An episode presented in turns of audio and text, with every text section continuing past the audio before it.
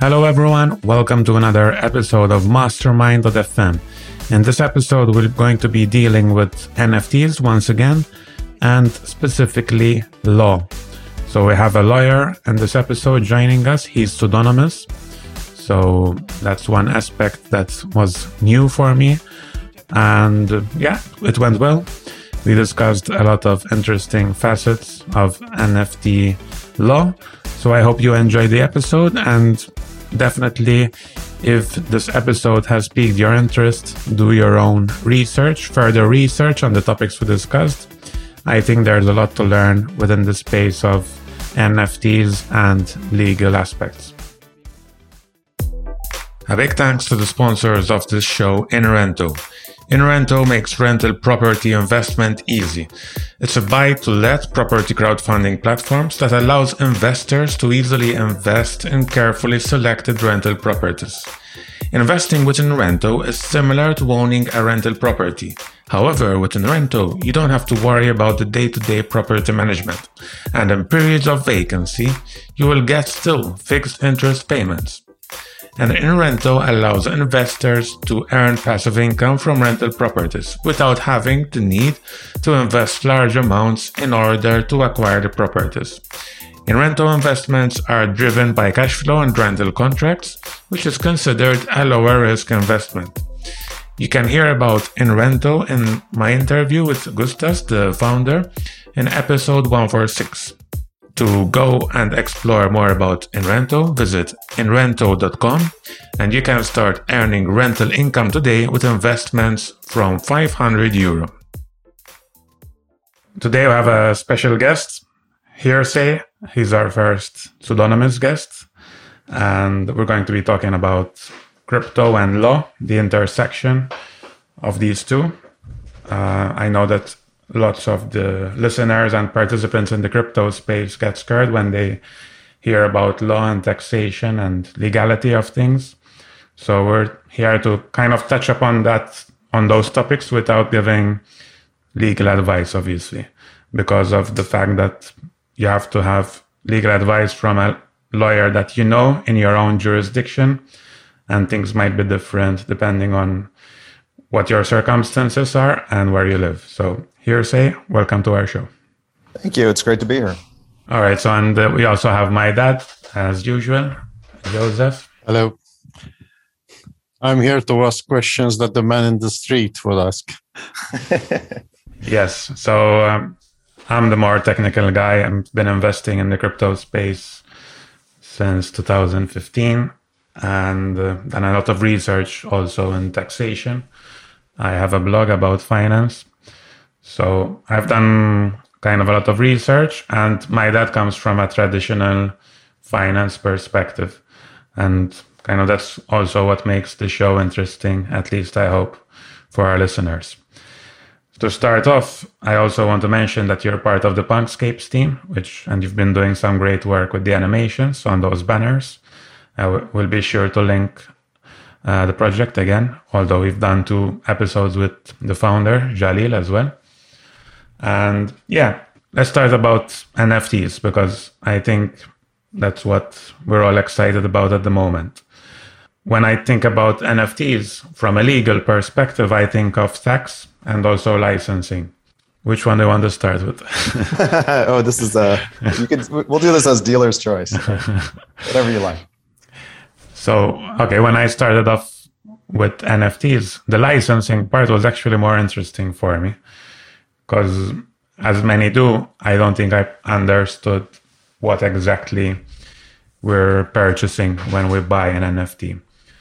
And this was something that I realized very early on and I wanted to know about. But what I saw was that many people in the Discord chats don't actually know what they're buying.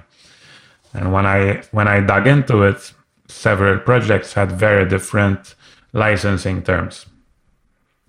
So I, I guess we can just break it down into the. I think I've seen maybe three different main categories of of licenses. So maybe we can get into that and maybe have a short discussion on that. Sure. Um, yeah, what rights you acquire when you Yeah. acquire an NFT is a is an interesting topic, right? And what what do you actually have? What do you own when you own an NFT? I think one of the starting things to think about, and and the short answer, of course, is that different projects have approached this in different ways. And I Um, guess I guess sorry to interrupt you, but No, no problem. we we hear the right click save, no jibe that typically non NFT holders um, taunt the NFT buyers with. So how much Well, of yeah, that is true actually? Yeah, well, I mean, to the right click save point, um, if you buy the Mona Lisa, let's say, you don't own the rights to the imagery of the Mona Lisa. Others will still use the imagery of the Mona Lisa. One might, you could imagine, and maybe we laugh at this because we've grown up with an understanding of how traditional art operates like this, and but but we don't sort of always apply that understanding over to NFTs. So I could imagine a child at a museum taking a photograph of the Mona Lisa and saying, This is stupid. Why would anyone pay millions for that? I could take a photograph and now I have the Mona Lisa and I didn't pay millions. I paid just, you know, whatever, the seven bucks to get into the museum. You know, what is the difference? So that, that isn't quite a licensing question, but it's a con- this is just really a response to the right click kind of crowd is it's always been the case that there is value in authenticity. There is value in some linkage to you know the original as a concept. I think authenticity as a principle is probably the most valuable societal thing these days right? It's the one thing you can't mint you know? Um, you can't just freely make more of. How do you how do you generate authenticity is is kind of a, a concept that's i think propelling all manner of industries these days not just the crypto land right? So I guess Um, for the for the traditional art, you can of of course take a photo of uh, an art piece, but there are many artists that specialize in reproductions, and I mean, Sure. Right. So so photography isn't the only way in which, yeah.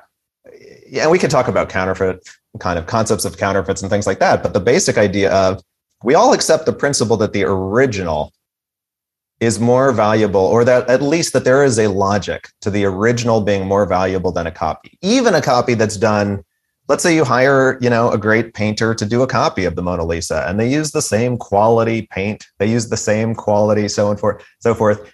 You you can say with great certainty that no matter how good a job they do of the copy, even if we can turn this into a hypothetical where they do a perfect job of the copy, the copy is not going to be worth as much. It just won't be.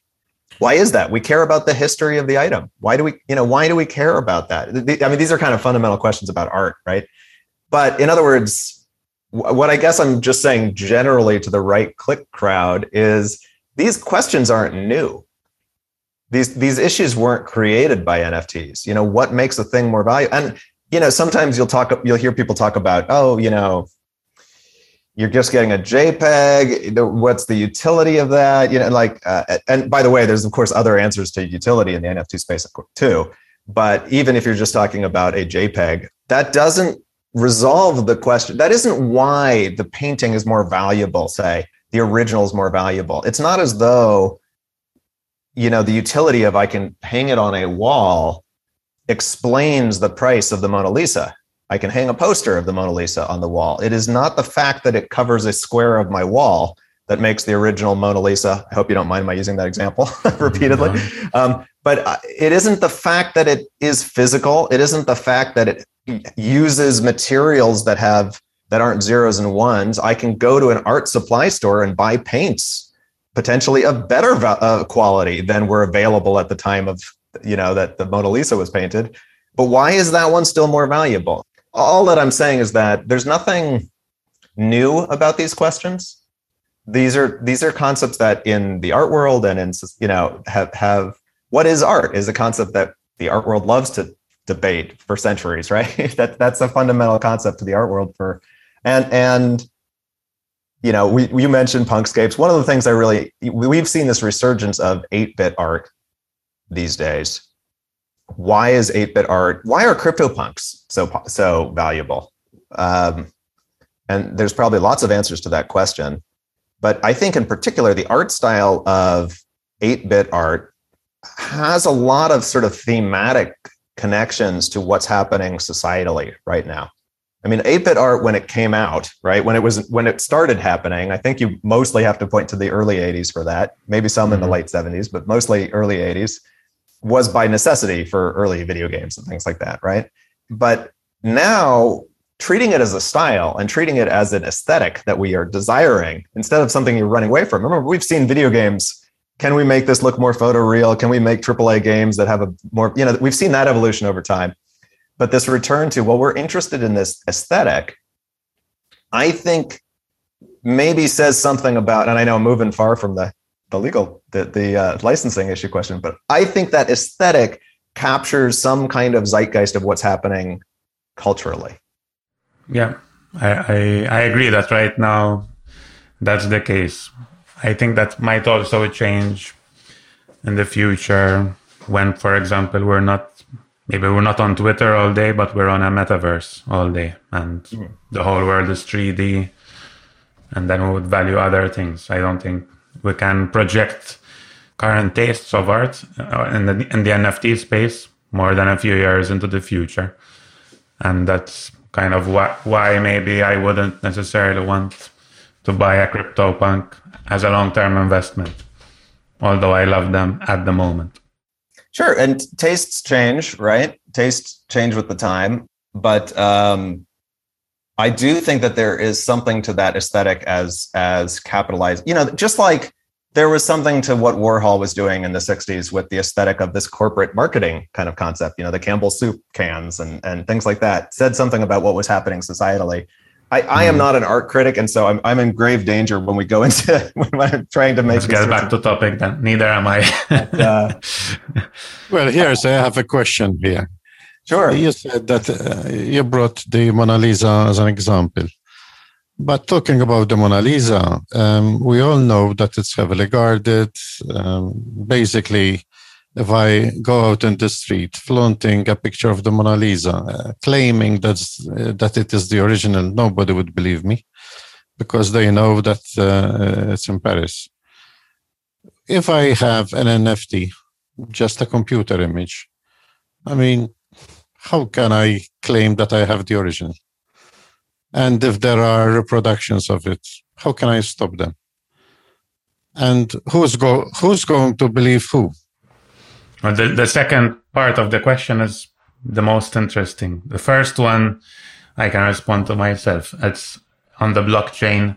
It's recorded on the blockchain directly. So it's actually an improvement over traditional art because you can see the provenance of your NFT directly back to the contract when it was minted. So that's easy to say. For the but second who's part, going to check that? Experts in the field. It doesn't no, require. I check. I, am so sorry to be uh, interrupting. I, I think you ask a great question, but it is also a question that crypto has a better answer than the Mona Lisa has. It is a question that crypto has a better answer to. And yes, it's true. If you go around the street and say, I've got a Mona Lisa, uh, most people aren't going to believe you, but we have had plenty of, we have had in the traditional art world, lots of art that has authenticity issues, right? Was this really a Picasso or not? It's definitely things, issues that have come up historically quite a bit. In some cases, without, you know, necessarily persuasive resolution. In the crypto world, you really can check. For example, I own an NFT, the word hearsay, hearsay.eth, right? I can prove that to both of you. I can prove that you're speaking to the person who owns hearsay.eth. Um, and this gets into, I keep using the word pseudonymous, you know, uh, rather than anonymous. It gets into that distinction. It, even if you didn't hear my voice, or even if somebody, you know, had the same voice as me and another, and we did another one of these, we could verify that it was the same owner of something with the token hearsay.eth in both conversations. Um, That's interesting. How, how would you do that in this case? Well, so for example, you can sign a wallet transaction. There are several sites that do it, that make it very easy to do. I can show you on the screen if you like. Uh, hold on just a moment. Okay, so in that case, while you're speaking to us, you would be able to make the transaction and we'd be able to verify it in real time, kind of. That's how we'd know that we're speaking to the right person. Yeah, exactly. So you don't need to use one of these particular websites, but things like MyEtherWallet and MyCrypto, for example, are both sites that have this set up in a friendly way. And this isn't a transaction. I'm not actually talking about a transaction. And that's important to, to note. I'm not talking about recording anything on the blockchain. Why is that important? Mostly just because who wants to pay gas fees, right? but you don't actually need to record a transaction in order to prove that somebody owns the wallet. You can write a message and encrypt it from that wallet such that only that wallet could have been the source of the message. This is the idea of public key and private key encryption. So that somebody receiving can see the message, can verify that it came from the source, but they can't fake it. They can't create their own now as that as that person. Does that make sense? That's really one of the big things that cryptography gave us. This uh, and not just for cryptocurrency, but in general, this private keys and public keys as a system provides a mechanism to verify uh, at least that someone is in control of a particular crypto wallet.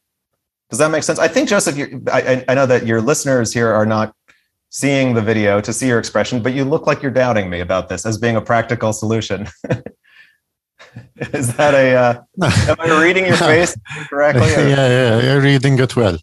Okay. Um, yeah, I'm a bit perplexed because if there are millions of NFTs around the world, and uh, somebody i don't know from which country let's say china or hong kong or australia or from wherever copies my nft how am i going to stop him they can copy it just like they can what do you mean it. copy i think it's important to define what you mean by copy therefore let's say um, i put my image on facebook or whatever um, i put my nft sort of being my photo. Uh, it represents me.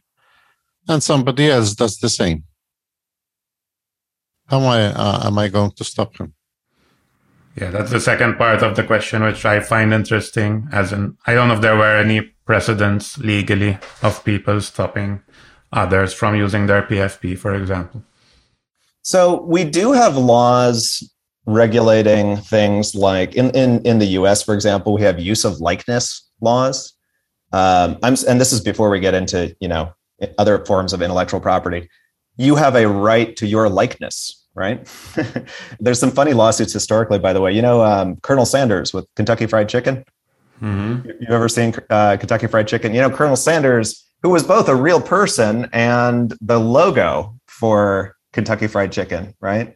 that company, and I'm going to explain this case very poorly because I don't remember it in great detail, but basically he lost the rights to the logo he appeared in a parade and Kentucky Fried Chicken sued him for using their logo, right?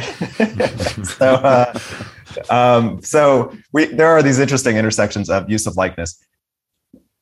I don't think that's your question exactly, but in other words, if somebody uses your photograph, if somebody poses as you, as you, let's say by taking your photo and posting it as their profile picture on Twitter, which is really a Web 2.0 sort of question, right? It's a it's a Web 2.0 problem rather where anybody can upload any picture.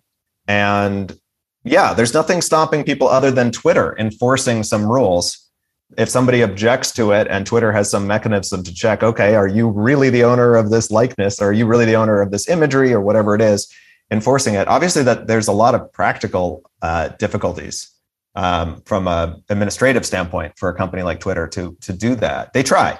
There's and, and you know impersonation is one of the uh, bases for banning an account on Twitter. That is that is listed in their terms and conditions, but of course they struggle how to enforce that, right? It's very very challenging.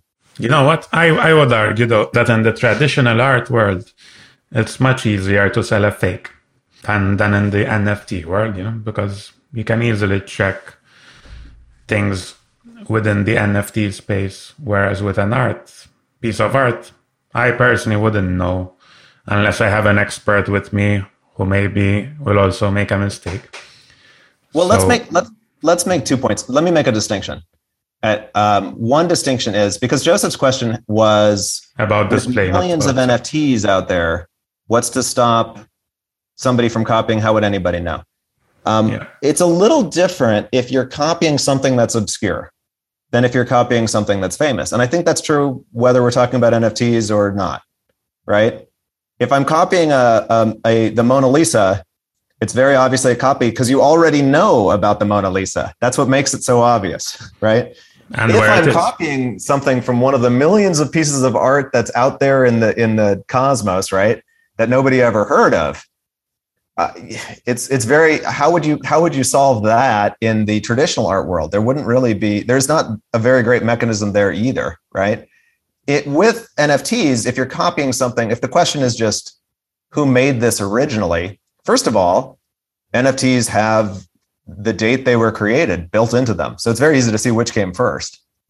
Modern art, you know, if you make a painting, it's not necessarily as easy. We do have mechanisms to, to you know, to date the paint and oils and things like that.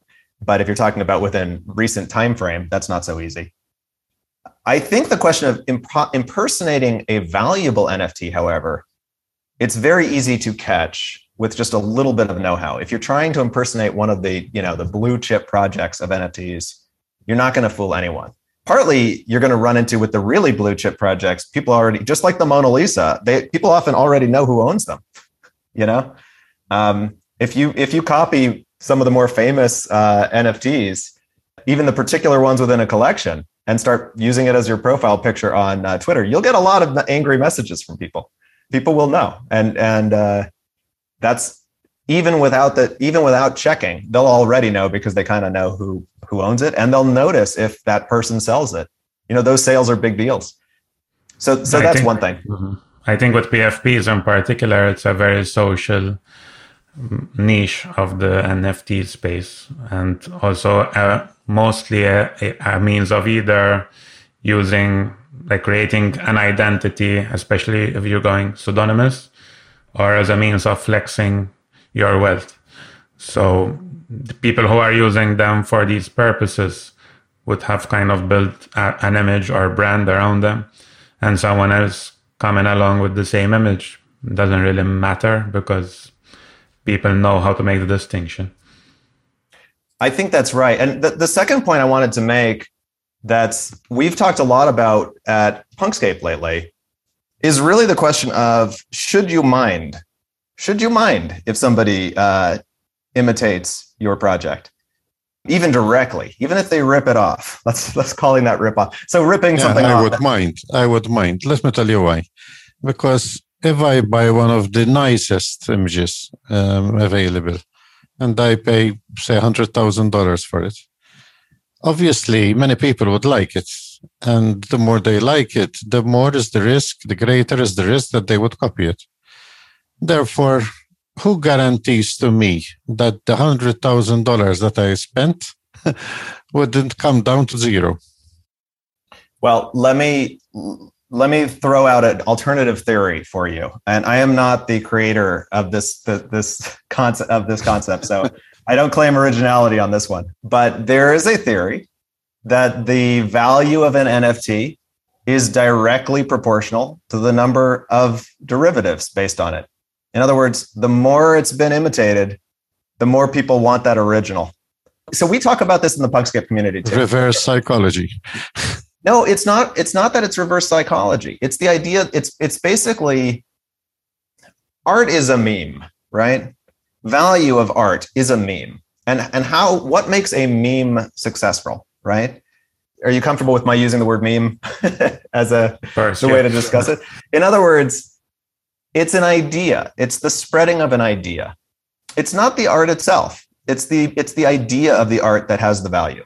And I guess this is what I was implying with the discussion of the Mona Lisa before. What makes the real Mona Lisa have more value than the knockoff? It's an idea that distinguishes the two. It's not the paint. And the same is true with an NFT. And how does an idea become more valuable. In part, it becomes more valuable by propagating, right? by spreading, by mutating, by and and by in part derivatives, by imitations coming out, by people emulating it. We made a conscious choice at Punkscape, and this is really with Jalil's kind of, you know, philosophy in keeping with Jalil's philosophy, I think is why we kind of go this direction of, you know what, we're not going to take offense even if somebody is is pretty directly copying. We're going to just say, great, that's great because it it it furthers the attention to the idea, the idea of what we are making. The more others are busy creating things out of it, the more they're playing with it. And frankly, I if, if we get into more my, my general theories on, on copyright and trademark, I think we've gone a little too far.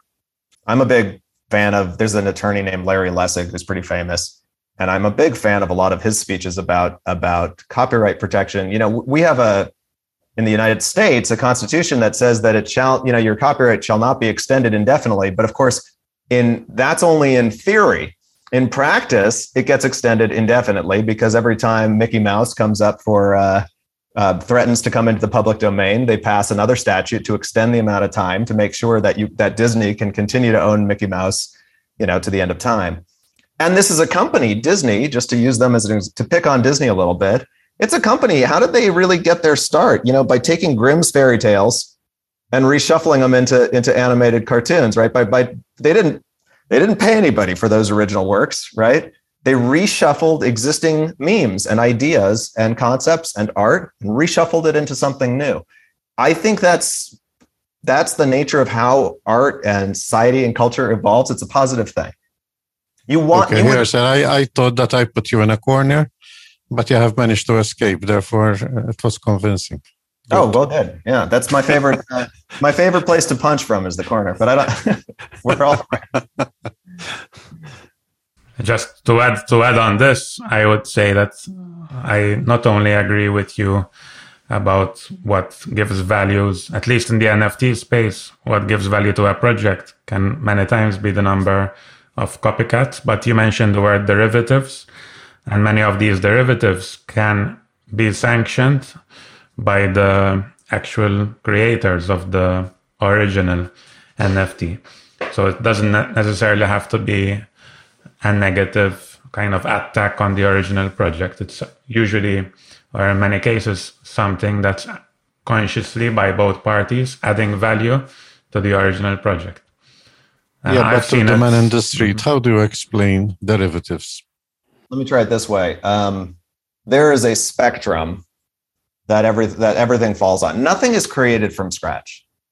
Nobody creates any work completely from scratch. It's not possible. When you create a work of art, you draw on your experiences with art, you draw on your understanding and, and so forth to create anything. Uh, you're not going to invent from point zero. If you were to, presumably what you'd come up with would be something along the lines of, you know, the cave paintings, right? That that maybe you'd make some uh, presumably you'd have to go through the whole history of, of art and you'd, you'd probably start something with these, you know, buffalo on a cave wall or something like that.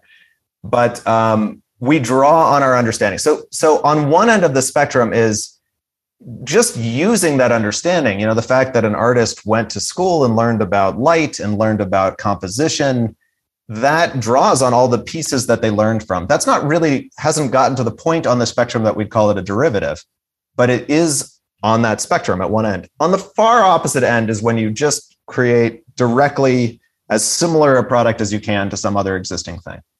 Um, and I'm I'm so tempted to use names of projects as I as examples, but I'm going to refrain. um, but for many projects, you can look when you search for them on OpenSea, for example. There'll be something where there's a you know this, and this is true for Punkscape too, actually. That if you search for Punkscape, you'll see that there's a Punkscape with where somebody has created a collection where it's like one letter off, like Punkscape with two E's at the end or something. And then they just directly took the art from Punkscape and tried to create a collection to confuse. This is where you really get into, you know, is this is this making art or is this fraud, right? Um, to confuse buyers into buying the wrong thing, thinking they were buying the other thing. That's at the far. That's at the far end of. I, I would use a word like knockoff, right, or rip uh, at that end. So this is, in other words, a spectrum of directly copying at one end to just general inspiration of artistic principles at the other. Derivatives fall somewhere in between. I think the word derivative is obviously less pejorative than a word like knockoff, right? Derivative doesn't have the same negative connotations as that. I think to be a real derivative, there's not going to be a hard line that defines when is it too similar or when is it different enough that you really just want to call it its own project. I mean, is Punkscape a derivative of CryptoPunks? Is a question that's fair to ask. There are no faces on Punkscapes. There is in our chat right now in the video. Well, I, would say I'd say the one day punk is a derivative. I think so too. I think Not so too. Not necessarily the Punkscapes.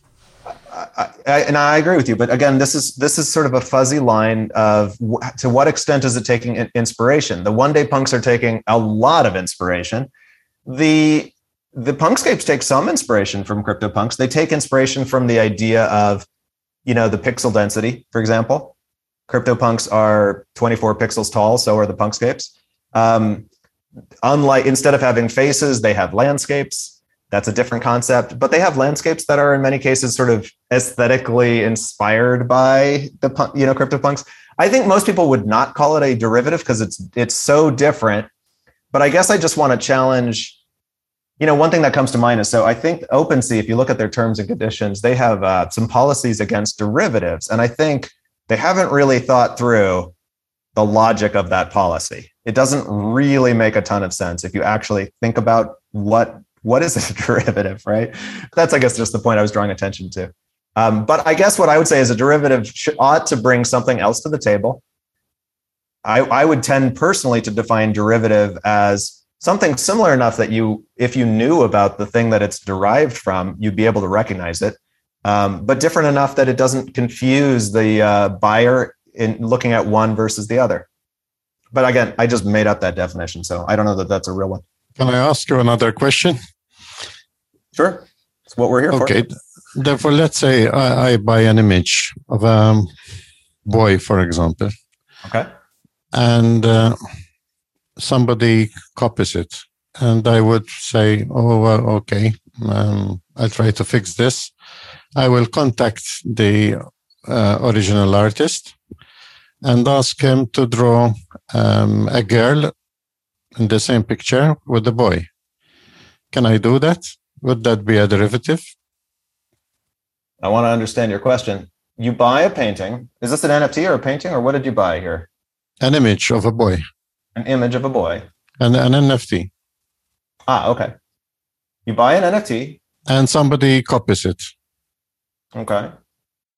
And I get to know that it's being copied.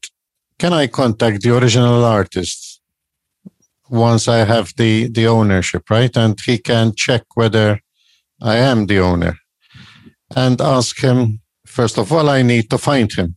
Is it possible? Secondly, can I ask him to um, change somehow the image. I gave you oh, the example of adding a girl in the picture.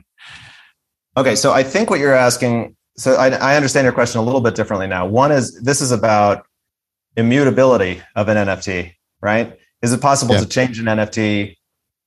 I guess there's a couple parts to that. Is it possible to change an NFT after it's already been minted? And secondly, is that something that requires the, uh, you know, the original minting party to do or or what's required for that? Is yeah, that, yeah, yeah. And um, you know the classic the classic thing about lawyers, right? You ask us a yes no question, we're going to give you a the answer. It depends, right? um, this is definitely an it depends question. First of all, where is the art? Let me start by that detail. The answer when you buy an NFT, where is the actual data of the art stored? There is not a single answer to that question. There are multiple answers depending on the NFT. Art can be stored on chain in some cases. That's not the usual case though, because it is a lot of data typically for art, but it does happen for some projects. Art can be stored in a decentralized, for example, IPFS is a, is a decentralized service that hosts files so that's the most common way. Again, not the only way. Um, is that the actual imagery, the data of the art is stored on IPFS, and what the NFT is holding is not the image, but a pointer, something that tells that that essentially points to the location of where the art is. Right. So how can you change that after the fact? You can. You, you maybe can or you maybe can't. Some sometimes people use the term whether or not the metadata is locked. Okay, can the metadata be changed? And I'll use Punkscape as an example because um, I think it's helpful to this. We typically like the idea, generally speaking, for any NFT project, for the metadata to be locked. It adds value to the end user to know that the creator can't touch this ever again. They can't change it on me. I do not want them to change it. it with Punkscapes in particular, but with a lot of projects, there are often there's often reason not to lock the, the, the metadata immediately. It may turn out that there's a problem. For example, one of the things that NFT projects have to do right after they launch often is look at the make sure that nobody has a claim about intellectual property in it, particularly when you're looking at a 10,000 collection and there's lots of art or, you know, there's all, you, you want to make sure that there's no legal claim with respect to particular ones. If you've locked the metadata, not, there's not much you can do about it. If you haven't locked it, you might be able to do something about it. Um, in the case of Punkscapes, it, it was sort of a very close call for Jalil whether to, to lock the metadata or not. I think the way he would put it these days is he basically was about to, he wanted to make sure a couple things were all right before he did, but now the plan has changed. And, and I think in retrospect, he's very glad he didn't lock it because, for example, you're seeing in the background, and this is just an example, but the background on my video here is these animated versions of the um, Punkscapes. I'm sorry, let me see if I can move this so that you can see it better. And I know that the podcast is audio only, so this isn't fantastic for. Um, oh, let's let me just share my screen if that's all right. Can you see that all right? So what I'm showing off, and I know this is audio, is I'm showing off the static punkscape that that is what the person bought, and below that an animated version that will soon be released as part of the same NFT. And I can do this for I can show off the versions of this for any of the 10,000 different different punkscapes. I'm, I'm not doing this as an advertisement, or I'm sorry if it comes across that way. I'm doing this to show a concept here. So, why is it useful that the metadata isn't locked for this?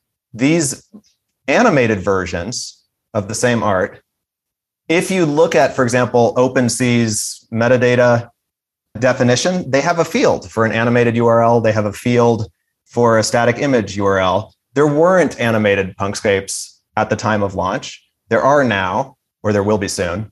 And so it is nice the idea of we want to populate and, and add these as an option, as a display option for different interfaces based on how people want to use them.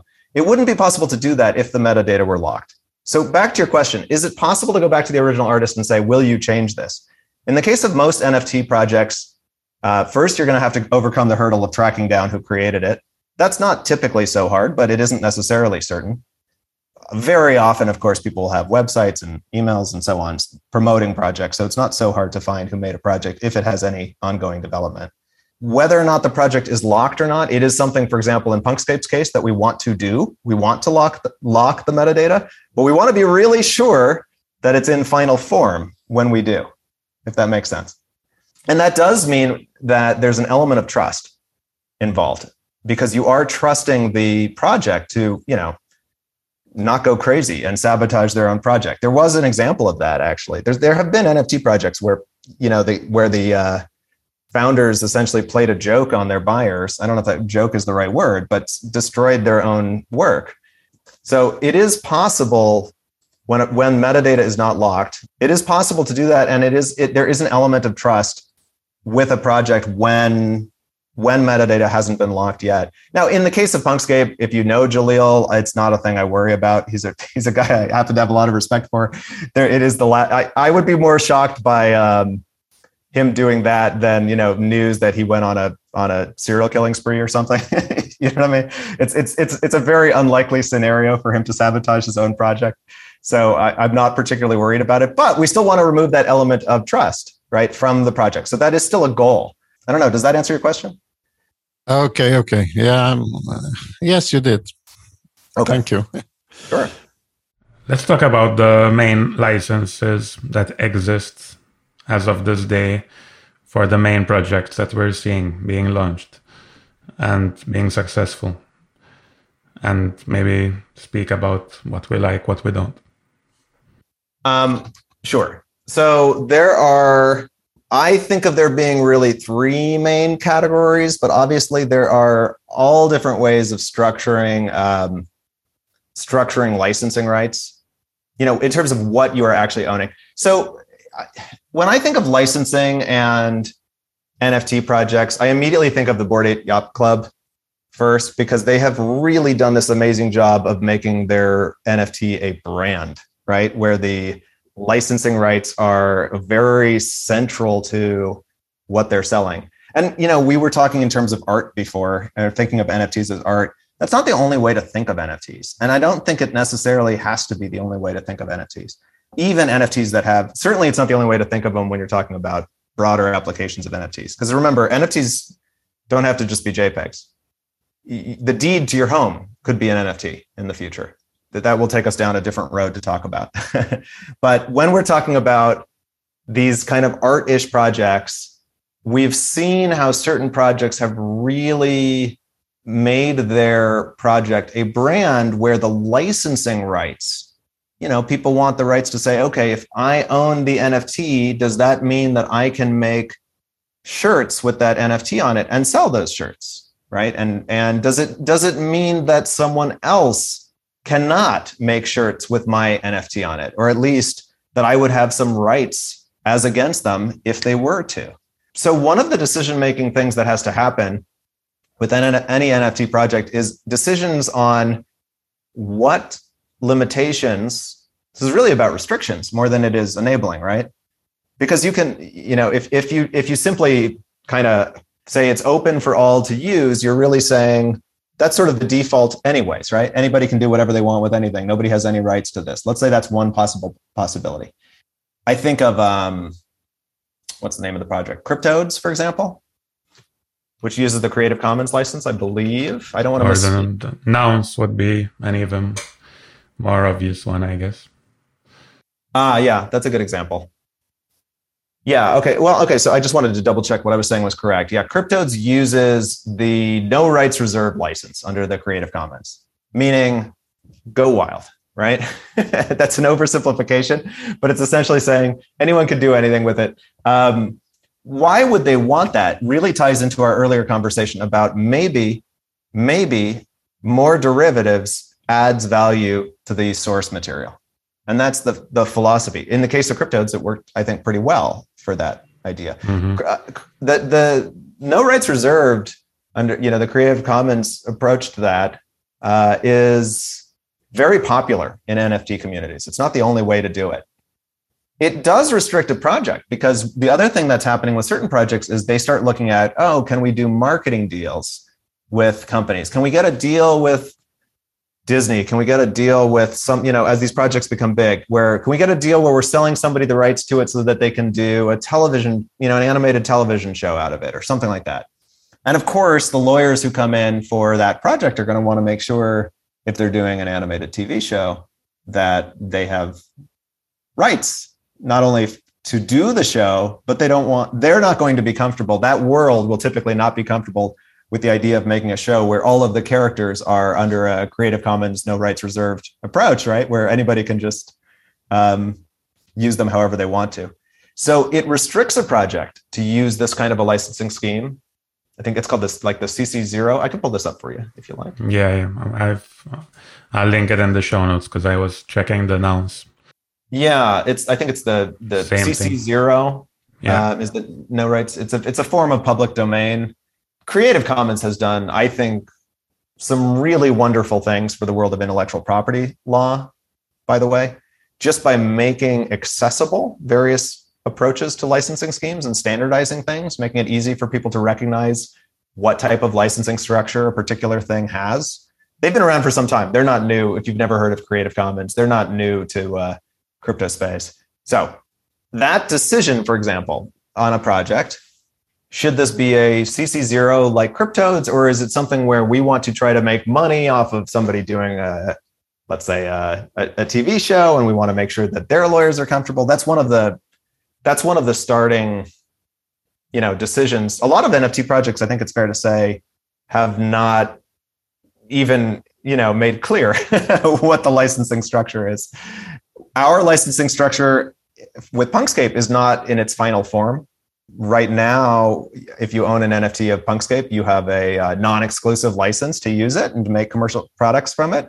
But it is it is something that we want to announce quite a bit more for. And there's a couple steps we have to do before we do. Those steps that we're taking, and again, I have to speak in general terms because we haven't announced yet the details of this but those steps the goal of them is to add value to the holders of the punkscapes that's the that's the the overarching goal well with you know with anything we're doing with the project. But um, i don't think there's a single right answer to how to structure the rights on nft projects in general. Part, partly it really depends what the sort of final form is. If the goal is to be as famous as possible, as everywhere as possible, as ubiquitous as possible, something like a no rights reserved approach has its has very strong arguments. Where it limits you is if if the goal is a TV show or something. You know, Mila Kunis, for example, did that. Um, um, I, what was the name of her? Stoner Cats. Is that the name mm-hmm. of her mm-hmm. project? I don't know if it's hers. I've i think yeah. So Stoner Cats is the name of theirs. I have not actually looked up the licensing scheme, but I'm willing to bet if I were to. Let's see here. They have the terms of service facts. Let's see. A stoner cat, I have it on my screen here. A stoner cat's NFT gets you access to watch exclusive content from the start. Okay. Are they going to tell you the rights? No, they're maybe just not going to tell you. okay. Well, somewhere they might have terms and conditions, but I suspect because their end goal was to make a cartoon, it's going to be much more restrictive. They're not going to say that you own all rights to the uh, the artwork based on your NFT. And it's reasonable for them to do. Sometimes people talk about. I'm not trying to defend Stoner Cats in particular, but it, sometimes people talk about, oh, when you buy an NFT, what are you really getting? The norm in the traditional art world, if we go back to the Mona Lisa, is not to own the intellectual property rights to it, though. That that has been the norm for a long time. So this idea of like we are conveying intellectual property rights along with the art is is a, a new, you know, a relatively new feature of NFT artwork over traditional art world. So said another way, because when I started looking at, for example, the doodles were one of the projects I invested in early on. And when I read the license, I was quite I felt it was quite restrictive because it's the kind of license where you only have the right to display for personal use the the doodle that you buy and you can use it commercially up to a hundred thousand in profit which again is very vague but basically what it tells me is that i cannot use it commercially say within my software products if i'm selling them on a worldwide basis because it's too limiting and it wouldn't allow me to to use it to the max but, but why, why would they impose this on you? Because of what Hearsay just said, I think it ties into that, to the ability to commercialize. Yeah, they may have, and I don't know. I don't know the answer as to Doodles in particular, or even actually, wait, here is their terms of service. I'm just pulling it up. Mm-hmm. I don't know the answer as to that particular project, but the logic of why they might try to restrict it is because they may want to control larger commercial uses of their intellectual property as a project. They may want to create. I keep using an example of a of an animated show because it's sort because of logical. That, that's actually what they're building. So I think it's oh, a great it? example. Okay. Yeah. Yeah. So so so that's exactly why they're doing that. They they're not going to be able to get uh, a television show made with characters and then distributed when the ownership of the rights to those characters is distributed across who knows who on the web. Licensing the, the, the those episodes is going to be something that they will need more control over in order to give distributors confidence that the distributor is getting what they're paying for. So when, when you buy an NFT, just for my dad's and for the listeners' benefit, you buy like an image with a particular background, uh, usually in a square format or if it's Punkscape uh, in a different landscape but what these licenses are giving you is to just display that literally that image. You cannot even change the background. So that gives you that license to, to that right to display it while they retain the right, for example, to make a 3D version of it and use that same character kind in a movie or to make a sculpture of it, whatever they want to do as a project, as a founding team that owns the copyright as well. That should mean that the value goes down. Depends, because as a project, the income and the brand is making the tokens also usually more expensive. Therefore, you're you saying that they are sort of advertising your doodle? Mm-hmm. In a way. Yeah, I mean, if I let me try another example. Let's say I the bored apes. I think we should get into the bored apes because they they were they're lauded as an example of doing it right in a commercial sense. Yeah, and I mean, people still disagree about. Let's pull up theirs. I'm looking at Doodles, um, how they what they're like. I have seen debate. I have seen people, you know, from the Bored Ape community who are unhappy with their licensing structure. But overall, um, they're definitely lauded more often than they're than people complain about them. Here's their terms. Let's see. Ownership. All right, let me pull this up on my screen for to share with you. That's all right. Hold on a moment. For example, as we record this today, Adidas are launching a collaboration. I, I was it with the Bored Apes as well, where they have the logos of the NFTs printed on like a hoodie or uh, sneakers? And in that way they can commercialize it worldwide. Whereas if it wasn't within such a license i would be able to sue them if they used my character even on merchandise yeah, see, this is a much more restrictive. If you look at Bored Ape Yacht Club's uh, licensing scheme, this is significantly mm-hmm. more restrictive than than something like the Cryptoadz, right? Um, mm, yeah, they are giving sure. you. Can you can you see my screen here? No, we're, we can't. oh, I'm sorry. Uh, and, and I'll link a few examples of these licenses in the show notes for for the listeners to take a look at them. I think it's very interesting if you're buying NFTs to really know the license that you're buying.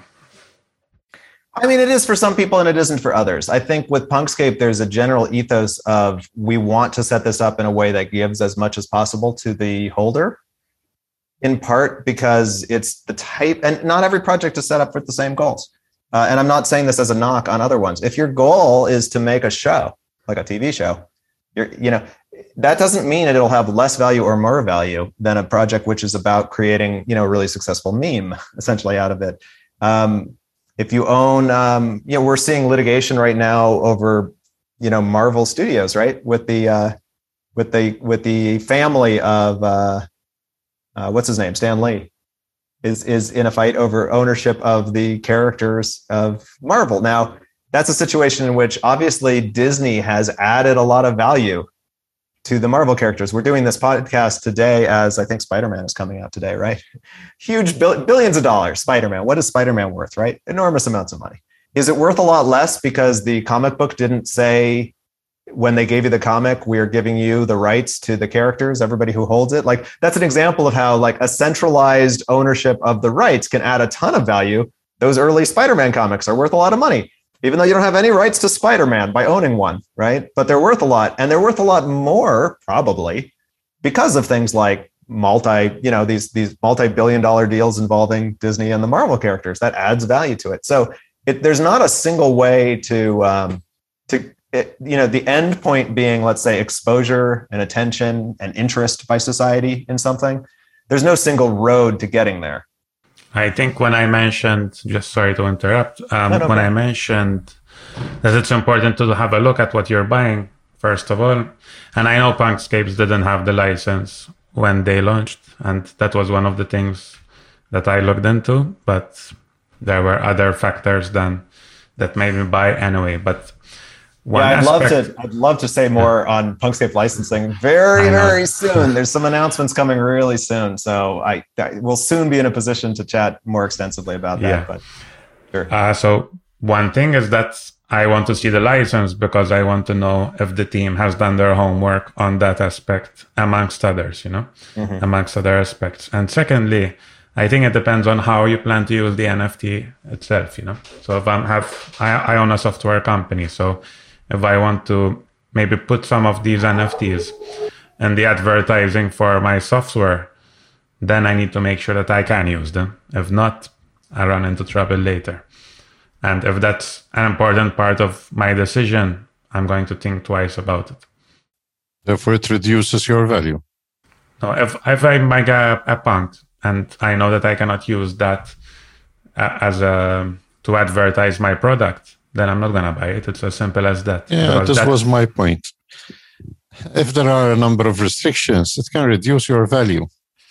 Okay, Depends what you want to do advertise it. and maybe give it more promotion uh, across the whole world. But in reality, if there are a lot of restrictions, your value goes down.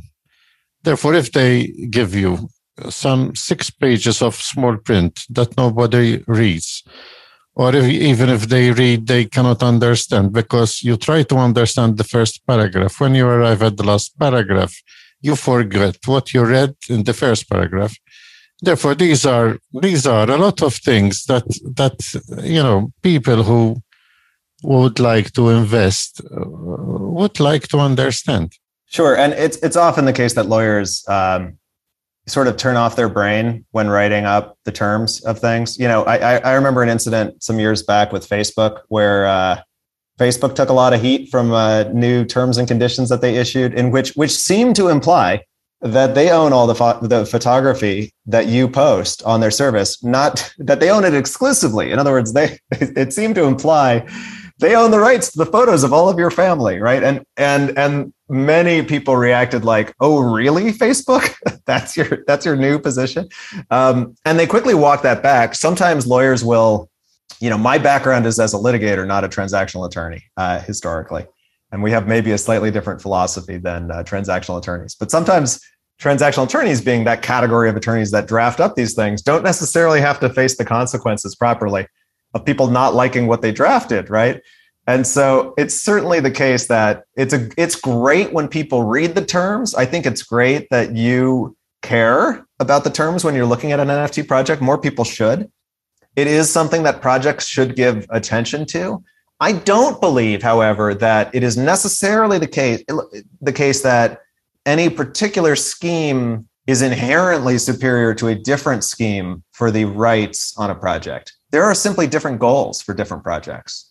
And it depends on what the goals are and what they're what they're trying to accomplish and what's right to get them there is more the way that I look at it.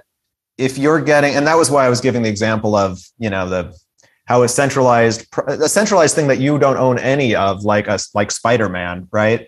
Is still something that can be incredibly valuable if the one if whoever owns it and the merchandise that they make out of it is if they have added a ton of value to it, as Disney will with the Spider-Man movie. You know, you're right. If you get, if you are, I look at right, you know, in law school, the way that they typically talk about property in general, property rights.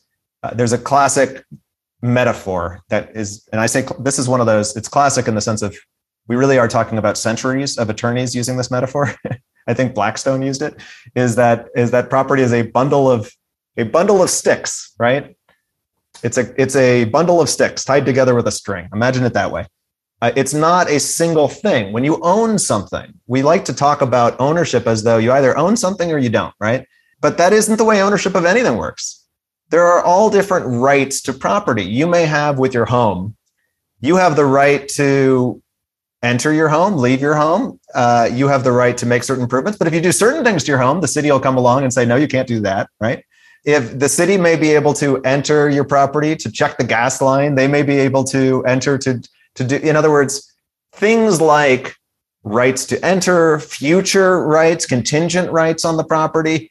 Ownership is a more complex concept than you own it or you don't. And that's true with all property. It's true with NFTs too.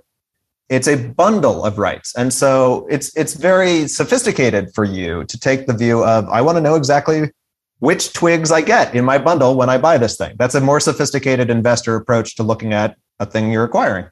And it's a more sophisticated approach with a project to take into consideration what are we selling and really think about it from a right standpoint. It's I, I certainly think on both sides of the equation, people could do more. NFT projects should take it more seriously and buyers ought to take a look at it and see is this something that they're thinking about? The only thing i'm objecting to or disagreeing with you with uh, in particular joseph in particular on is the idea that there is any single superior rights structure. I don't have a problem with for example supposing i'm going to keep using this sort of example but supposing disney does a marvel nft series where you can buy NFTs of the characters in the Marvel universe. They could do that. Do we have any doubt how that would be structured? Right? That you know, is there? There's not much doubt that there that the restrictions would be grand on on the owners of those NFTs. That you would have very limited commercial use. You would probably have none. But can you say with certainty that such an NFT would be valueless? I don't think you could. I mean, this is a world of collectibles, and and people might very well want to collect such a thing. So I, I don't think there's a single solution. I think when you're a small project, when you're not Disney, you know, Punkscape isn't Disney, you do well to give your customer more, right? So that's kind of let me, let me ask a question because sure. this I was chatting with a friend recently who was doing sports uh, NFT trading, and the question arose whether for every NFT that they launch, like fantasy football NFTs, do they need to ask the, the player in question to use his likeness on an NFT card? How does that work? Do you know? Um, there was a lawsuit some years ago between the um, I'm trying to remember what the fo- football game was, the really popular N- uh, uh, uh, NFL football game. What's the main one? Madden. Uh-huh, yeah. And Madden came out with a video game that let you, in one of the modes, you know, put together a team of players, including based on players that weren't even in the league anymore. Like you could use historical mm-hmm. um, players, and they're and they paid for the rights to the current players in the sense that there was some uh, there was some mechanism to pay the licensing rights for the current players because the current players sign contracts that give the teams the ownership rights of you know likeness rights and so forth. So that those can be those can be shared. But the former players retain all of their rights with respect to use of likeness. The historical players those contracts those old ones didn't give away the right to uh, you know once you're no longer in the nfl and so those players filed what's called a collective action not a class action a collective action I may have some of the facts of the details of this wrong because this is some years ago. But collective action, the difference is a class action is when you have a kind of a def- definition of the people suing rather than the specific names. A collective action is where it's still particular people, but the only way it's distinguished by a regular lawsuit is that it's quite a few of them, right? so these former NFL players brought a collective action and they were alleging this is a massive infringement on use of likeness, right? And I, I, think that ended in a settlement. So it doesn't really directly answer your question, but it does highlight the notion that they certainly had a viable enough claim to get to the point of a reasonable settlement. That's particular, though. Remember that your face, your likeness, you have additional rights to be that are that are different uh, than if we're talking about other forms of intellectual property. There's another. Can I give one more lawsuit example that comes to mind? Mm-hmm. Do you remember the TV show The Munsters? I, I haven't watched that. Um, it was an old here. I can pull this up. I'm going to get the term wrong. Yeah, this is a 1964 sitcom. It was about like a family. It had like a Frankenstein, the great uh, Fred Gwynne, I guess. This guy, this actor. The Munsters was this. It, it, it's kind of like the Addams Family. It was like a 1960s, mm-hmm. very similar show to the Addams Family. Yeah. And all of the Munsters on the show. See, here he was in character. He looked like the Frankenstein monster. Mm-hmm. You can see this on my screen. Yeah. All of the characters on that show in character were dressed up as monsters, right? But there was one exception, one character from that show who did not have that. Let me, I'm trying to find a picture of the, oh, here we go. Here's a picture of the monsters. Do you guys remember this show at all? I remember the Addams family, which seems. Ah, yes. This is like the other, the other one. So mm-hmm. there was a use of likeness case with respect to this show related to a slot machine. You know, they did slot machines based on old shows. They licensed a slot machine and and the show maybe owned the Frankenstein monster. I'm just showing a picture for those listening. We're mm-hmm. looking now at a picture of the of the characters on the show. And you can see that they're all sort of monstrous, except one of the concepts on that show is that there was one character who's like your normal she's like a normal person who's in the mm-hmm. mix of these. And and she's on there too. She brought a use of likeness case because she's saying hey that's me. That's not the character. That's just mm. me. And so i have separate rights to my face. I mean we're getting into just use of likeness is its own separate intellectual property area at least in the, the united states. I, I really don't know outside of the united mm-hmm. states in terms of likeness laws but here, say, coming back to the Mona Lisa, if I buy the Mona Lisa, the original that is, I can do whatever I want with it. There are no restrictions. You still don't own the intellectual. I would be burnt on the stake if I destroy it. well, yeah, okay. Um, but uh, yeah. you know, with all these restrictions, things get complicated. But I so mean, can I. So can I. Uh, what I'm saying is, I can, I can I don't. Let me let me let me disclose something to both of you. I'm going to reveal. I don't own the Mona Lisa. This should come as no surprise to you. right? And although I don't own the Mona Lisa, though, because it's in the public domain, I can use it. I can use the artwork from it. I can I can put it in my uh, you know products. I can I can I can paint it on the side of a billboard. I can do those kinds of things because it's in the public domain. In other words, the the critical thing is not that can you use the art. It's can anybody come after you and say, "Hey, you owe me money now that you've done that." Can anybody sue you for using the art? Exactly. If I buy the original, nobody can come chasing me anywhere, suing me for the rights because I am the owner. My point with the Mona Lisa is simply that it doesn't matter whether you own the Mona Lisa or not with respect to whether you can start selling Mona Lisa t shirts, let's say. No, no, no. But coming back to the original point, if I buy uh, an original painting, I can do whatever I want with it the artist, the original artist, the inventor, whatever, cannot put any restrictions. You cannot, you cannot, like we've seen, coming to the derivative art, for example, he, he maintains the intellectual property, as far as I know, on, on the the copyright, no? It depends, but it's certainly the case that you can buy art and not have the right to use it in several ways. It's certainly the case but that would put down the price. Well, consider, for example, I don't know, what's your favorite movie? Let me use an example this way Gladiator. Okay. So, Gladiator. Gladiator is a work of art. It's a great movie, right? We love Gladiator. Uh, what's his name? Uh, I've got to be able to reference Russell Russell Crowe in Russell. Okay. Crowe. so let's call Gladiator a work of art. I can go and buy a DVD of Gladiator. I own the DVD. I have certain rights with respect to that DVD and certain rights I don't have.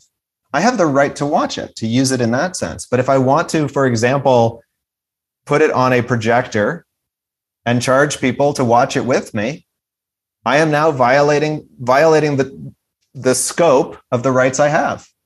So I own the DVD, but I can't charge people to watch it. That's no, very. I understand all this. No, no, I understand. No, I know you do. I'm just, I'm just saying ownership of a piece of art doesn't mean that you can do I'm, I'm disagreeing with the central premise that ownership of a piece of art means you can do anything you want with it no, it, no, it I'm talking. I'm talking not about rights. I'm talking about a painting, a Van Gogh, for example, or the Mona Lisa, uh, which is a good example. If I buy the original, I don't think that anyone can come chasing me because I did that or the other with it. No, of course not. Of course, if I, I, if I destroy it, I will I would become a public enemy because I have destroyed the most famous work of art. But other than that, I retain all the rights, and I have to pay a lot of money for that because it's in the public domain. Yeah, I mean, I think it's it's it's principally because it's in the public domain. But if you think about it, if you buy a historic building, let's say, I know you want to go with paintings, but I, I, I, suspect that even destroying it, there might be restrictions on that. In other words, histor- buildings can take on landmark status where suddenly the owner, who will get some tax benefit by it being a landmark status, will also also comes with new limitations on what they can do and limitations on whether or not they can tear it down. True, for- true, true. But there are no complications of rights and images and all that normally. If no, but owner, I they have to pay you. I suspect if you burn the Mona Lisa, you might inspire no, uh, no, no. to pass some laws. no, that's true.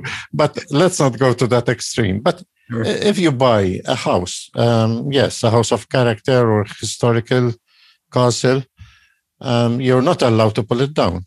Yeah, because it's protected. But other than that, you can ask anybody to come in and, and uh, stop anyone from coming in because it's your property there are no complications of rights and uh, attached, etc. Now we're entering into a situation where things can get a little bit complicated because you need to do a lot of searching and studying before you acquire an NFT. I mean, I would disagree with that. So you're getting into an area which no, no, I'm challenging you. I'm challenging you on purpose so that oh, um, sure. whoever no. is interested would fully understand the implications. Let me challenge back the premise that when you own a house, though, you simply get full control over who can enter, who can't enter, your ownership rights. That's certainly not true, right? You have quite a bit of freedom on that. But there are laws around things like eminent domain. Governments can uh, seize your property and and pay you, you know, just compensation in exchange. Uh, let's say because they're building a railroad line through that area governments can do that uh, similarly the government you know we use the example of the you know the guy who checks no, the gas that, no no no right no no it's not a no no i'm sorry it's not a good example because you're mentioning um, uh, situations where um, the general the the good of the general public is at stake i'm not talking about that, those situations i'm talking about other business rights Sure, but okay, so I let's forget the general public. I'm the business next door and I own my building next door, but because my driveway is landlocked, I may uh, have an easement rights across your property to get in and out of my business. It doesn't have to be the right of the general public. Even with a house, in other words, rights get complicated real fast, right? that's all I'm that's all I'm asserting. This is back to that bundle of sticks idea. It's certainly the case that um, with real estate, we have a long and detailed history that give us the contours of those rights, that give us a lot of comfort about how they play out because we have a lot of experience with it. And we tend to change real estate laws very slowly. There's a reason why we use words like landlord. It's a very ancient term, right? To call something a landlord and tenant. These are old words real estate law tends to draw on very old law as a result and that and that, and the and it's logical that it would because nobody wants their land to change in terms of their rights too quickly you want the thing that you own to be the thing that you thought you bought so it's a, it's an area of law that deliberately i think very deliberately changes slowly you have a lot less of that in the world of nfts because these contours you don't have hundreds of years of, of property law you know in the us by the way we still use common law. There, there is are cases that are still good law that are common law from England, right? that are still citable in the U.S. now. In other words, you can you can get there are cases, you know, 18th century British cases cited today in um, in in the United States in property law. But that's one of the only areas of law where the, where you see that with any frequency. So I think to your point, do we have that those same contours and structures for NFTs? Even if the company tells you, I mean, here's a question that I don't find people ask very often. Let's say that the NFT project has a website and it tells you the the rights structure for the project. How do you know that's true? right? We sort of take it as a given. Well, they're the ones that said this, you know, they're going to be bound by that because that's what their website said or that's what they say on their Discord. Where is the legal structure to enforce these things as true? Um, that makes it, it even worse there are a lot of questions because even like when you buy it from OpenSea, are you being bound by the OpenSea terms or by the project terms? And how do I know what the project terms are when they're not in the metadata, for example, of the yeah, um, NFT I'm buying? I'm very interested in projects that work to projects not just in the crypto space, but in the legal space that aim to sort these kinds of questions out. So I, these are problems that are, I think, very solvable, but not necessarily solved yet, right? It's certainly the case. I mean, let's put it this way. Supposing somebody changed the terms on you from when you bought. Let's say they had one policy at one point and they changed their policy and they're saying this applies retroactively to everybody. And your attitude might be, well, can they do that? Right? I already own the thing. Are they allowed to do that? And in fact, who are they? How do I know they are who they are? Right. In, in the crypto space, you can legitimately ask these questions, right? All of that doesn't take form and meaning, you know, there, until courts of law start to get involved, until disputes happen in which in which courts get involved to start giving us the contours of how this stuff will actually operate. Um, you know, I, I have a I remember a contracts professor who used to who used to uh, like to say there's three parties to every contract, right? any contract to be enforceable needs at least three parties. You know, party A making a deal with party B, and party C is a court willing to enforce it. If you don't have party C, it's all meaningless, right? You can you can agree to be bound, but if there's no if there's no mechanism for addressing resolution, if, if you're not doing what you're supposed to under it, what you've done is sort of meaningless. Well, the problem is that the law courts are struggling to keep up with all these techno- technological developments. Absolutely. Even even with cryptos and, and now NFTs. Uh, Wait till you hear about. Up, I don't know. no, Hearsay you are mentioning DAOs, and I don't think my dad is familiar with the concept. And to me, they seem they're a bigger minefield than crypto than NFTs. It's just crazy what what you can, you can achieve with a DAO and how the legal uh, terms have to adapt to if they adapt to for for those. Do you want to talk about DAOs a little bit? I'd love to chat about DAOs. Yeah, I'd love uh, to. I want to see the expression of on my dad's face. Have you heard of DAOs, Joseph? Let me let me put it that no, way. No, no. so I'll try to give an, a, a real quick overview. As soon as I start understanding something of all these developments, something else comes up. I mean, I so a DAO. Just I'll try to be real brief on it. A DAO is, is an acronym, right? DAO, meaning decentralized autonomous organization. Um, it is a structure. It is an approach to organizing economic activity. Um, just like a corporation is a structure, an approach to organizing an economic activity, right? DAOs are new and they attempt and I really do put a lot of emphasis on the word attempt because it is it is an open question whether or not you can really say there's kind of the full dream of what DAOs aspire to be has been actually realized really by anybody unless the project is an extremely simple project. But the idea of a DAO is some form of decentralized ownership of the organization, where there's sort of some form of direct control over the organization by the token holders. That's the idea. It's a crypto entity. There is a lot of optimism on the one hand. Sometimes I think too much optimism about whether or not, you know, about how difficult the problems that DAOs will need to address will be to, to address. On the other hand, I think from the traditional legal community, there's a there's maybe sometimes too much cynicism. sometimes they're tre- that sometimes you'll see lawyers who take the position of you haven't actually done anything at all with the DAO, right? This is just a just a, a maybe a voting mechanism or a, or a bank account shared between whatever. I do think there's something there. I really do with DAOs. There, there is something there just because we've seen corporate governance issues get somewhat out of hand in recent years. The disparity between uh, executives at companies and what they're, you know, you know, th- these these um, golden parachutes have gotten so large, particularly for for CEOs who of, of failing companies, that I, I see DAOs in some sense as being born of pushback to these traditional corporate structures we'll see how successful they are at that but that's the general idea. The idea is, is some form of direct governance. There are those who take the view that maybe you can just have everyone vote on everything and everyone have direct control of everything. I'm not so optimistic as that. I don't think that i think there are benefits of having uh, core groups right?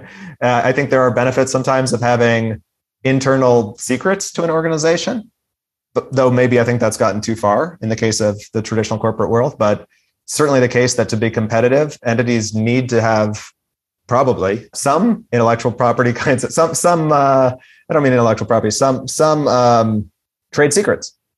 Sometimes you don't want everyone knowing what you're about to do, and and it's more profitable for everybody to not know just yet what you're about to do.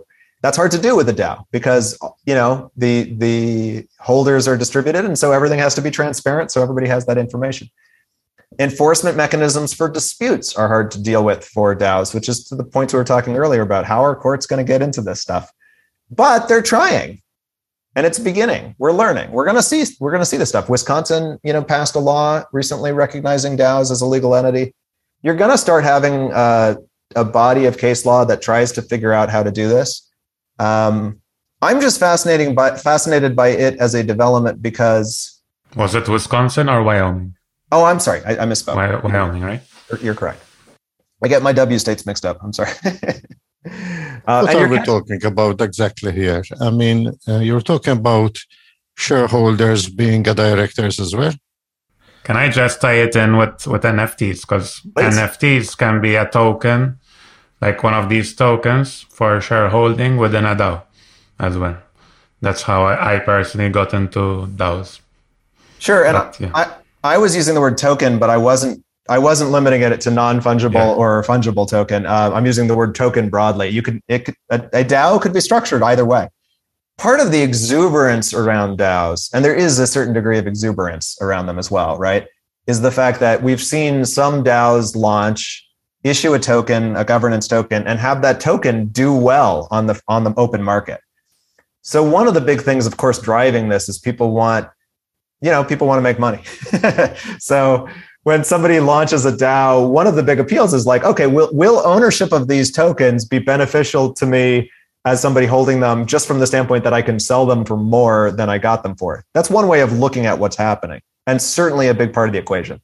But another part is, can these tokens solve governance issues of organizations?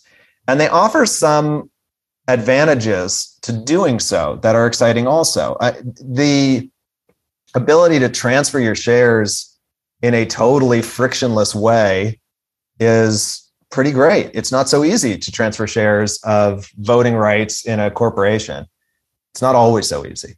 And so this that frictionlessness is I think one of the big features. The ability for global participation in an entity is an interesting feature of a DAO that it has as an advantage over other forms, over stru- other structures potentially.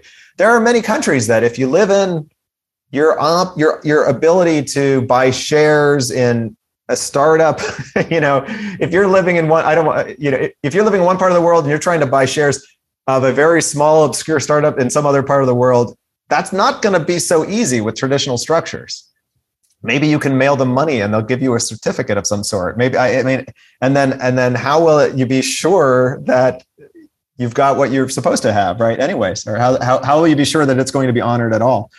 With daos this you know they have a potential advantage of you can potentially move certain decision making directly under smart contracts so that the shares actually directly control certain decisions. Now, mind you, you can't do that to all decisions unless your company or your entity is incredibly simple as a concept.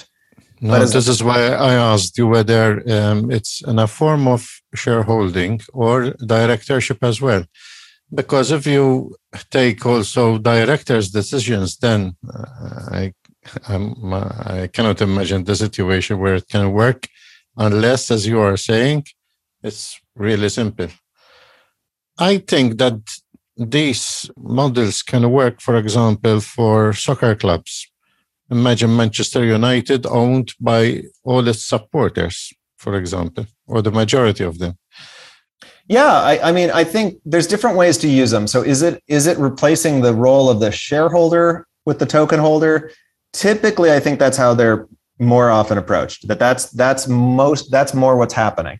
Um, but it, it doesn't have to be that. And all, and there's definitely entities out there that are looking at replacing Maybe, directors. Yeah. What about like the constitution though, which is a good example, I think, of a simple one. No? I, I know that kind of failed, but you know it's funny because I own some shares of that, but I don't know much about that example. um, I I, uh, I haven't dug into them about how it's structured. I just love the idea that like I had to get a, I had to be a part of this. But like the general idea is that a, a group of people wanted to. I think there's like a kind of political overtone to it, undertone. Sorry, that's like we want to go against the big guy, and this is a very good example uh, of a lot of people. Yeah. I think another example that where where it works really well is when you think about software, right? If you're talking about a company that's really truly their product is a piece of software and especially if that piece of software is a piece of software with very defined parameters. You know, let's say I, I write a piece of software that is a decentralized application. It takes in widget, you know, blue widgets and it pumps out red widgets. And these are digital blue widgets and digital red widgets. And that's my service. And I charge a fee when I convert your blue widget to a red widget, you know, digitally. Let's say that's my company and that's all that it does. Now, there are still going to be decisions to be made. I have to set a price for when I change your blue widget to a red widget. I have to maybe I have some limited numbers of, because these are NFTs, limited numbers of red widgets and blue widgets, and I need to maintain pools of the two so that I can do the exchange. This is sort of a very abstract concept I've described, but it's also not so different than a lot of DeFi that I'm describing, right? Um, you start to see how one could imagine the parameters of those decisions. For example, the price, the uh, the size of the pools, things like that are things that you could imagine delegating over to the shareholders directly as, as decision points. Who owns this? Who gets to decide it? The shareholders do.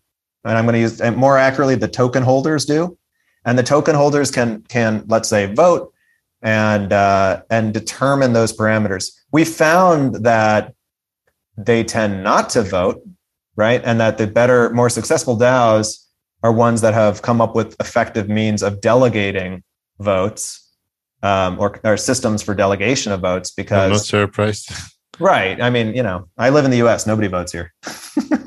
right. The the thing is Hearsay that if I have a, a, very big company, a very successful big company, and I see a rival uh, coming up, you know, um, challenging me, I can buy the majority of his tokens and decide to put it down through yeah. bad decisions, for example, on purpose, because uh, the directorship would be in the hands of the shareholders, which doesn't make sense really, because the directors are there being the experts in the field of the, uh, you know, um, where the company does business to take the best decisions in the interest of the shareholders how can you get all these shareholders taking each and every you know managerial decision by themselves. I cannot imagine that.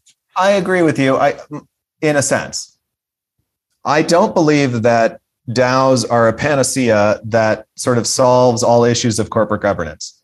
I do believe that you still like, you know, depending on the needs of the of the particular business, there are going to be decisions in which you want specialized directors with obligations to the best interests of the entity. There are going to be circumstances in which you need the ability to pivot quickly. You know, you need the ability to make decisions quickly. Um, there are certain decisions, though, if we go to my blue widget, red widget example, in which you may be able to give control directly back to your shareholders, and it may be a better model.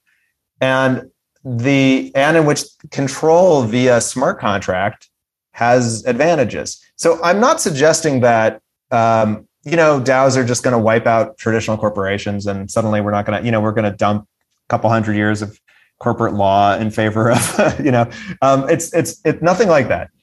But it is a new way to experiment around with the delegation of decision making of of, a, of an entity that is engaged in economic activity, and and it definitely can solve certain problems. I think in particular, the ability to freely trade your shares is, is, is quite a feature.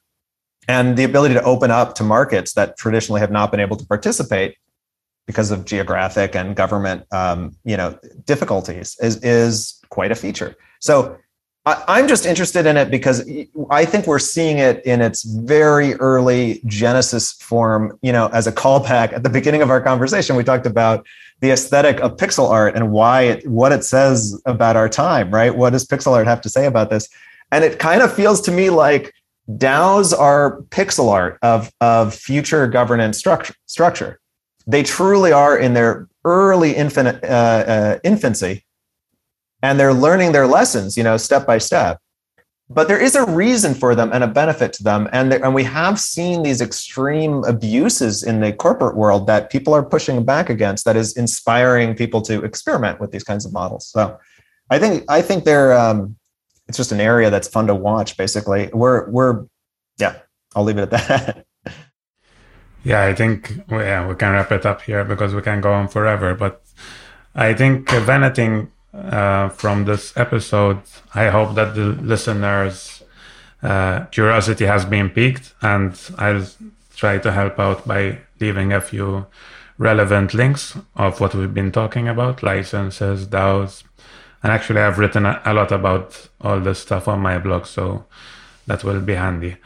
And yeah, I think me and my dad will definitely continue the discussion over the next the days, weeks, months, whatever. now that it started. and uh, yeah, thank you very much, Hearsay, for for the conversation. It was really interesting. Well, thank you for having me on, and uh, it was nice to chat with both of you. Thanks, Hearsay. we challenged you, but uh, yeah, I mean, we found somebody who's really an expert. I also I also want to thank you for the work you're doing with Punkscape. Uh, we ha- we didn't have a chance, unfortunately, to get into that, but you're doing no, some great we're, work. We're having a very exciting time with it right now. We just hit the 1,000 ETH milestone. That's There's true. a lot of attention to banners happening right now. There's a we just launched a new builder tool. We have enough announcements coming in the near future that we're now in the talks behind the scenes, creating a schedule of announcements, which is a fun position to be in, just so we don't step on our own toes announcing things. Uh, um, so we're having a really fun time right now, and I, I, I definitely encourage anybody interested to check out punkscape.xyz if they have a yep. few an opportunity to do so. And I actually have seen more banner projects coming.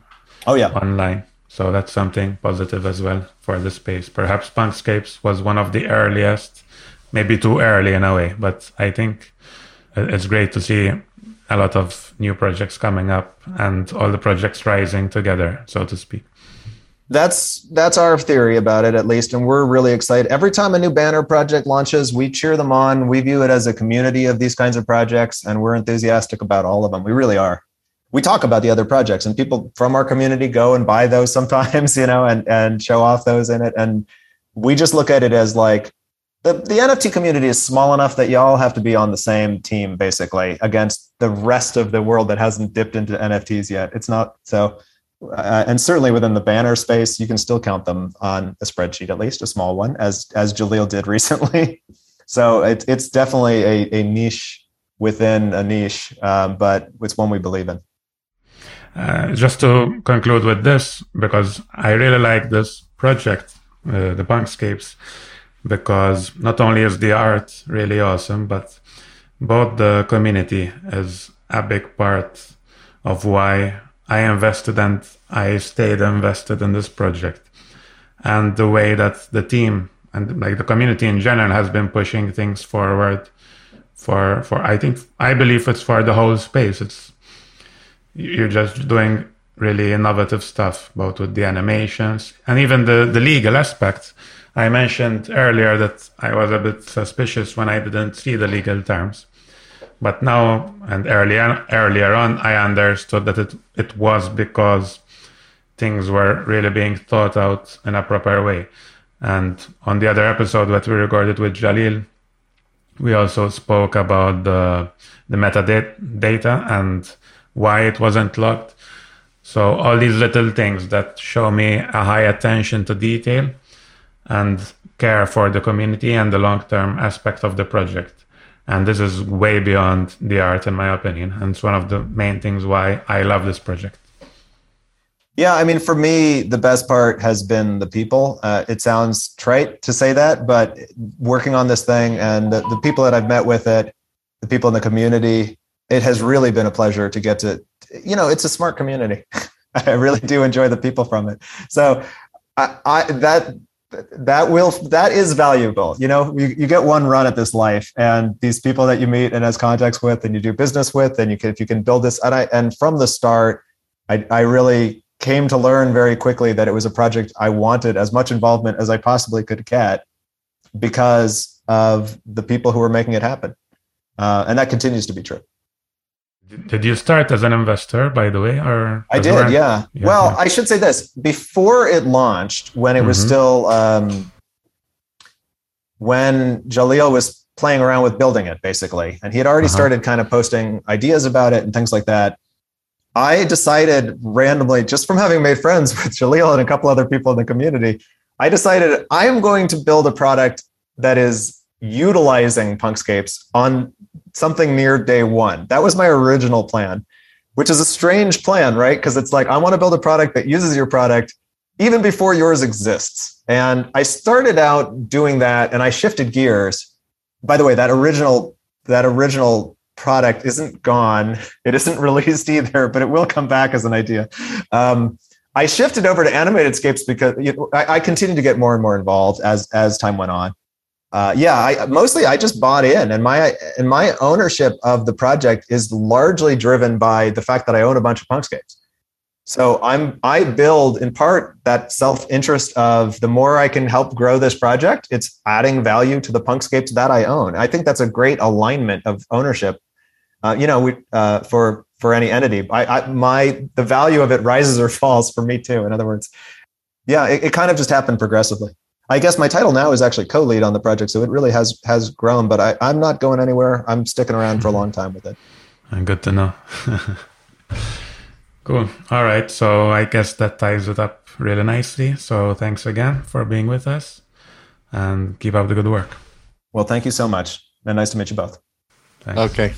Bye bye. Bye. All right. That's a wrap for today. Hope you enjoyed the show. If, as always, if you enjoyed the show and you have feedback, you can email me podcast at mastermind.fm. And if you just want to say thanks or just tell me that you enjoyed the show, you can leave a five star review on iTunes. Hope you have a great week and see you in the next episode.